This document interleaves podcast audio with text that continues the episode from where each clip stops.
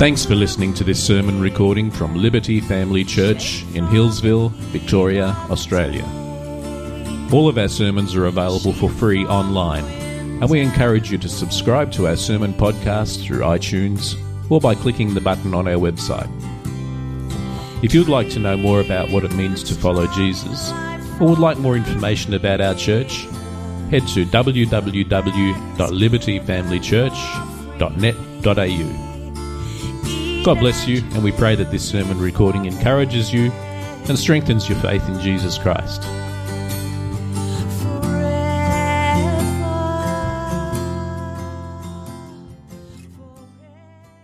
Good morning. Uh, my name's Tim. I'm one of the elders here at Liberty Family Church, and it's my joy to bring you the word this morning.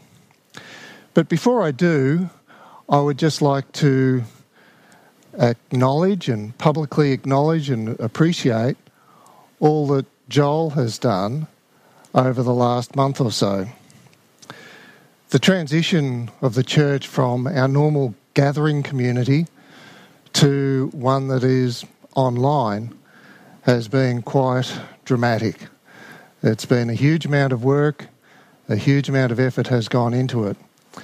And Joel has been the creative force, he's been the driving force, and he's been the hands and feet actually putting it all together. So I just wanted to publicly acknowledge that and thank him for his work, for his diligence, for his professionalism, uh, and his desire to see the church flourish even through these tough times. So I would encourage you, if you have the opportunity, Send Joel a note. Send him an email. Even write him a card. Yeah, go old school. The post office is still delivering mail. Uh, just to let you let him know how much you appreciate all that he is doing for us as a church. So, will you join me within join me in that? Thank you. So let's now move on to the message that I believe God has prepared uh, me to deliver today. The Liberty kids have recently been looking at the upside down nature of being a Christian.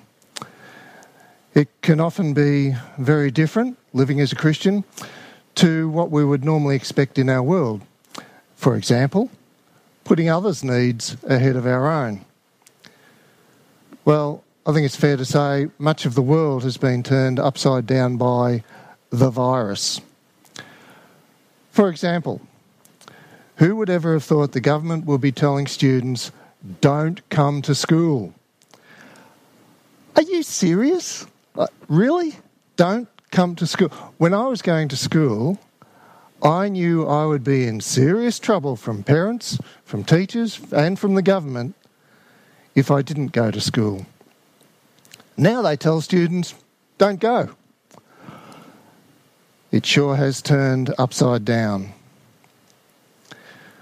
With the world in such turmoil, it can create confusion and sometimes fear. Some people have started worrying about the future and what that might look like. I have been asked uh, a number of times now by some different people whether we're in the last days whether we are witnessing the end times before our eyes. Have the four horsemen of the apocalypse ridden forth? Are the first four sealed judgments, as spoken of in Revelation chapter 6, occurring before our eyes? The Bible does talk a lot about these matters so we can be aware of what might be happening and what might yet happen but also to have confidence that God knows exactly what's going on and what is best for us. I'm also aware that various commentaries have sprung up around this topic, which I think have simply contributed to further confusion and anxiety. I'll not address them per se, but rather focus on some of what Jesus had to say in light of current events. So let's pray as we open the word together. Dear Lord, I, I thank you for today and I thank you for this message that you've placed on my heart. And I pray, Lord, that you speak through me, that the message that is received is the message that you wish delivered. And I pray, Lord, that the message is received with open hearts and open minds, with eyes to see what is truly happening in the world and ears to hear what you are saying about those matters. So, Lord, I pray that you guide me in this message, that you guide the hearers in this message, so that we can all understand better what you are saying to the world today. We thank you, Lord, in Jesus' name. Amen. Amen. I'd like to start by reading a, a, passage out of Matthew's Gospel that I believe has relevance to these troubled times. And I'm reading out of the New King James Version. Matthew chapter 24, starting at verse 3. Now, as he sat on the Mount of Olives, the disciples came to him privately, saying, Tell us, when will these things be? And what will be the sign of your coming and of the end of the age? And Jesus answered and said to them, Take heed that no one deceives you, for many will come in my name, saying, I am the Christ, and will deceive many. And you will hear of wars and rumours of wars. See that you are not troubled, for all these things must come to pass, but the end is not yet. For nation will rise against nation, and kingdom against kingdom, and there will be famines, pestilences, and earthquakes in various places. All these are the beginnings of sorrows. Then they'll deliver you up to tribulation and kill you, and you will be hated by all nations for my name's sake and then many will be offended, will betray one another, and will hate one another. Then many false prophets will rise up and deceive many. And because lawlessness will abound, the love of many will grow cold. But he endures to the end shall be saved. And this gospel of the kingdom will be preached in all the world as a witness to all the nations, and then the end will come. Really is worthwhile reading the whole chapter to see what Jesus is foreshadowing here to his disciples and to us today. However, clearly we don't have time to do that now, so your homework for the week is to read all of Matthew chapter 24 and see where this message fits into relation to everything that Jesus said. But let's have a look again at a couple of those verses. Back in Matthew chapter 24, starting at verse 4. And Jesus answered and said to them, Take heed that no one deceives you, for many will come in my name, saying, I am the Christ, and will deceive many. And you will hear of wars and rumours of wars. See that you're not troubled, for all these things must come to pass, but the end is not yet. For nation will rise against nation, and kingdom against kingdom, and there will be famines, pestilences, and earthquakes in various places. All these are the beginning of sorrows. It's fair to say there is a fair bit of those indicators either having occurred in recent times or are indeed occurring right now. Let's have a look at them. Wars and rumours of wars. The 20th century was without doubt the most war ravaged century in the history of mankind. Today, conflict exists in many regions around the world, and while we may not have had a war on the scale of the Second World War for the past 75 years, yet I certainly sense it would not take too much for it all to blow up into another massive conflict. Unfortunately, man's heart has still not changed and by and large remains self seeking and increasingly arrogant. What about famines? I'm sure we've all seen heartbreaking images of victims of famines. Some of these have been due to internal conflict, some due to greed and a lack of distribution of the available wealth and resources. Some have been due to changing weather patterns. And despite the world producing more food than it can consume, famines certainly still exist. And then there are earthquakes. With all the technology available to our global news services, we are made aware of major earthquakes almost as soon as they occur. I'm sure you remember the Haiti earthquake of 2010 and the devastation it caused. What about the 2004 Boxing Day tsunami, which was triggered by an underwater earthquake off the coast of Sumatra in the Indian Ocean? And then there are pestilences. And this is, of course, where we are today and what has clearly prompted the questions I've been asked about end times. Webster's dictionary defines pestilence as a contagious or infectious epidemic disease that is virulent and devastating. Hmm, that sounds like COVID 19 fits the definition. It is certainly infectious and contagious, and I won't try to explain the difference. I'll leave that to Dr. Peter. However, based on what I read in the dictionary, it is both. It is an epidemic that is now spread around the world and therefore described as a pandemic.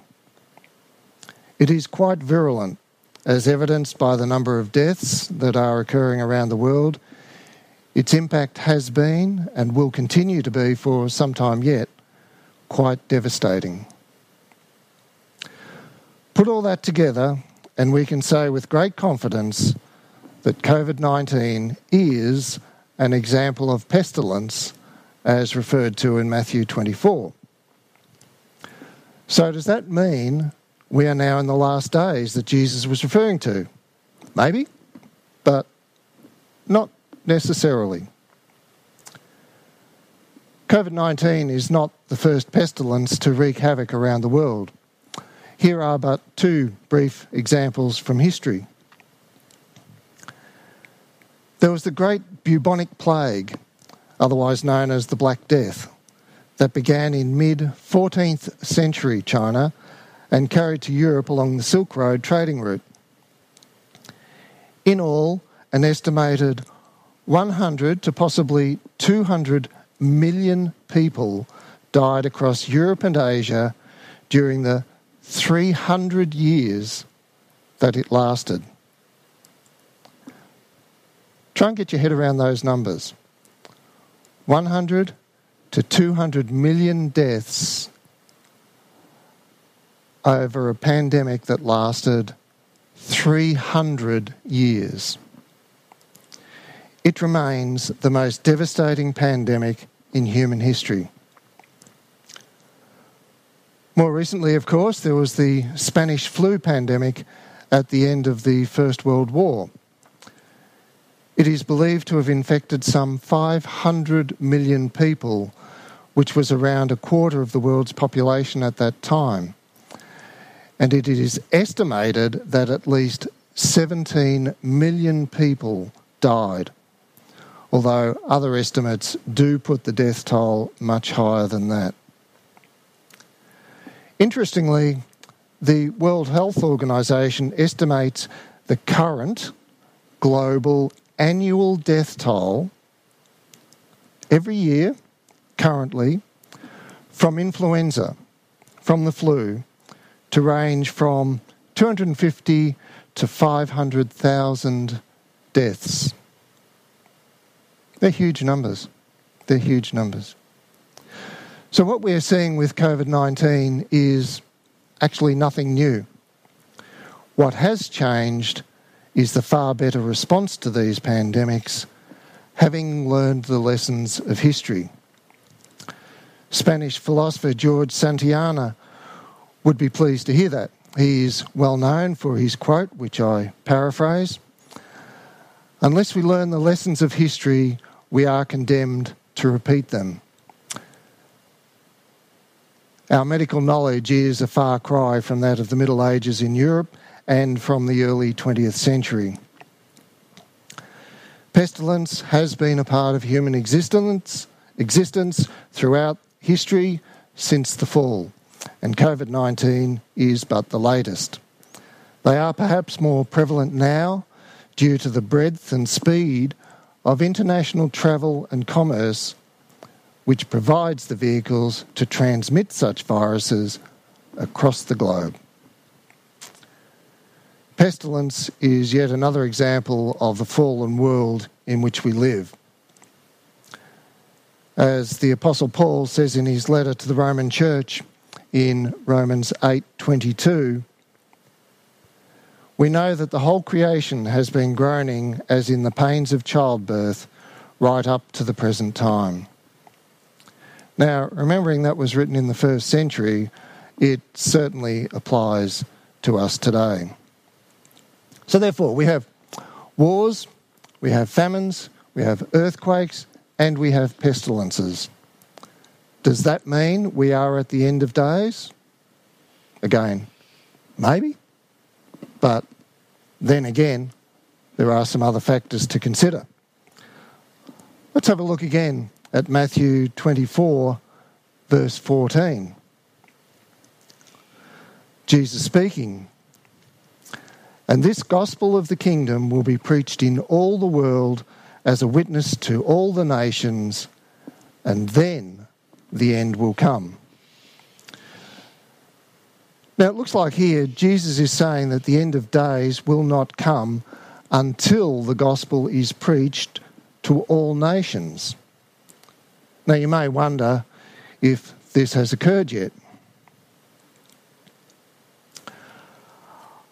I've recently enjoyed reading Elke Kummer's book, Adventures in the Rotorwind From the Office to the Jungle.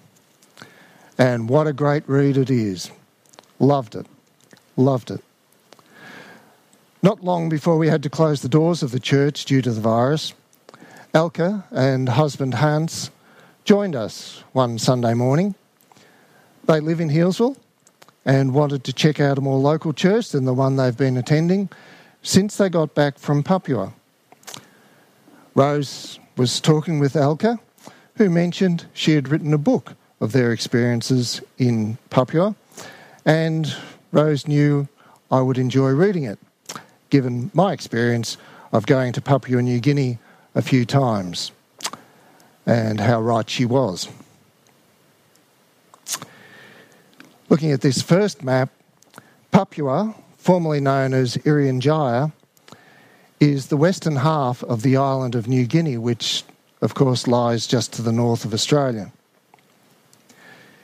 It is controlled by Indonesia and is every bit as isolated and rugged a country as Papua New Guinea, which is the eastern half of the island. And looking at the second map, they were based at a little place called Wamena, which is in the square you can hopefully see on the map. It's right up there in the highlands and the only way in and out was by air. Now, here's a tip for parents. Sometime today, grab your atlas or your Google Maps in this modern age and show your children where Papua is. Look up some of the information about the country, see if you can find Wamena. Check out some photos. Get a sense of how wild and rugged the country actually is. Because Elke and Hans were there as a part of Heli Mission, providing support to the helicopters that support the missionaries literally in the jungle. Helicopter is often the only way in or out for these missionaries, and their purpose is to reach the unreached. And there are still unreached people groups in that part of the world. Hence, the mission continues. The point is, there are still people groups in the world who have never heard or not had the opportunity to hear the gospel. On that basis, I don't believe we are at the end of days yet. Because Jesus said this must occur before the end comes. How close are we? Wouldn't have a clue. Wouldn't have a clue. As I usually say when asked that type of question, we're one day closer today than we were yesterday. How then do we make sense of what's happening in the world? I do believe we are moving closer to the end times as scriptural prophecies are fulfilled. One clear example of that has been the re establishment of the nation of Israel, as prophesied in, for example, the Old Testament books of Ezekiel and Zechariah, among others, which foreshadow the return of Israel at the end of the exile to Babylon and also of the end time returns return of Israel to the promised land and to God. So we're getting closer, but I don't believe we are there quite yet. As we are shaken from our comfort and complacency in our safe, secure, and yes, wealthy Australian environment by this virus, we are reminded that God is, always has been, and always will be in control. These events have not taken him by surprise, causing him to scramble to come up with some plan B.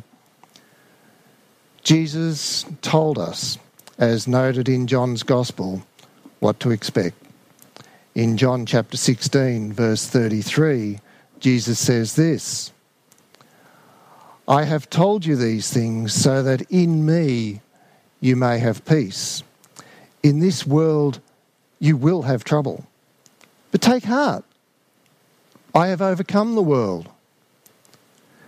Jesus tells us plainly we will experience trouble. But don't worry about it. Don't worry about it. Because He, Jesus, has actually overcome the world. Now that's great news. That is great news. If you're in Christ, if you are a follower of Jesus, if you have declared Jesus as your Lord and Saviour, you have absolutely nothing to fear. Nothing. Jesus has overcome the world, which we looked at earlier, is a world that is groaning under the burden of sin, of which this pestilence is but a symptom. Look to Jesus in these times of trouble. Indeed, at all times. Focus on all the love, joy, and peace that is found in Him. Worship Him for who He is, our Creator God, who has saved us and offers to all who will believe in Him from sin and death. If you find you are getting depressed from all the bad news that the media is dishing up relentlessly, turn it off. Just Turn it off. This is a scripture that I commend everyone to memorize. from Paul's letter to the Philippians, chapter 4, verses 4 to 8. Rejoice in the Lord always. I'll say it again rejoice. Let your gentleness be evident to all.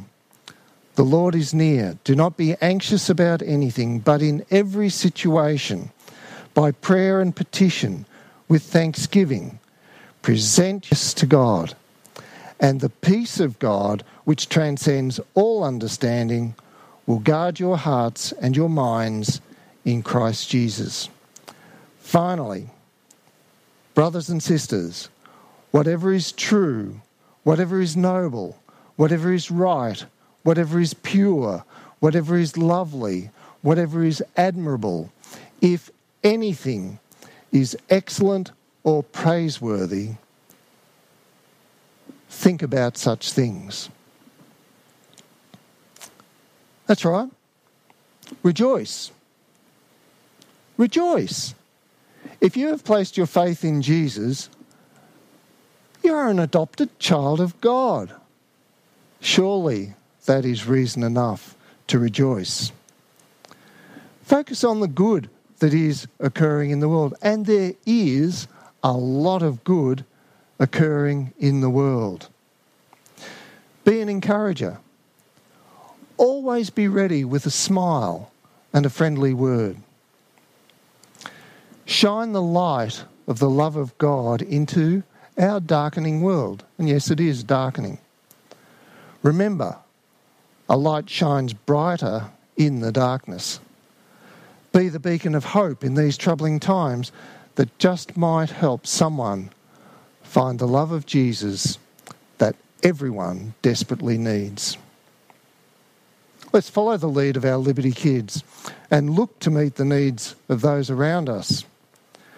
Let's all be a positive influence in our world. And guess what? You'll also feel better for it. Let's pray. Dear Lord, I, I thank you for your word, which is solid, which is sure, which is true. It is the true foundation on which we can trust. So, Lord, I pray that you help us all to read your word, to dig deeper, to grow deeper in you, to discover more of the joy and the love and the peace that is found in you. So, Father, I pray that you bless all who hear this message or see this message. I pray, Lord, for great fruit to come through this time of turbulence. I pray, Lord, for your love to shine forth into this darkening world and draw all to you, into your kingdom. And Lord, we pray this in the precious name of Jesus. Amen.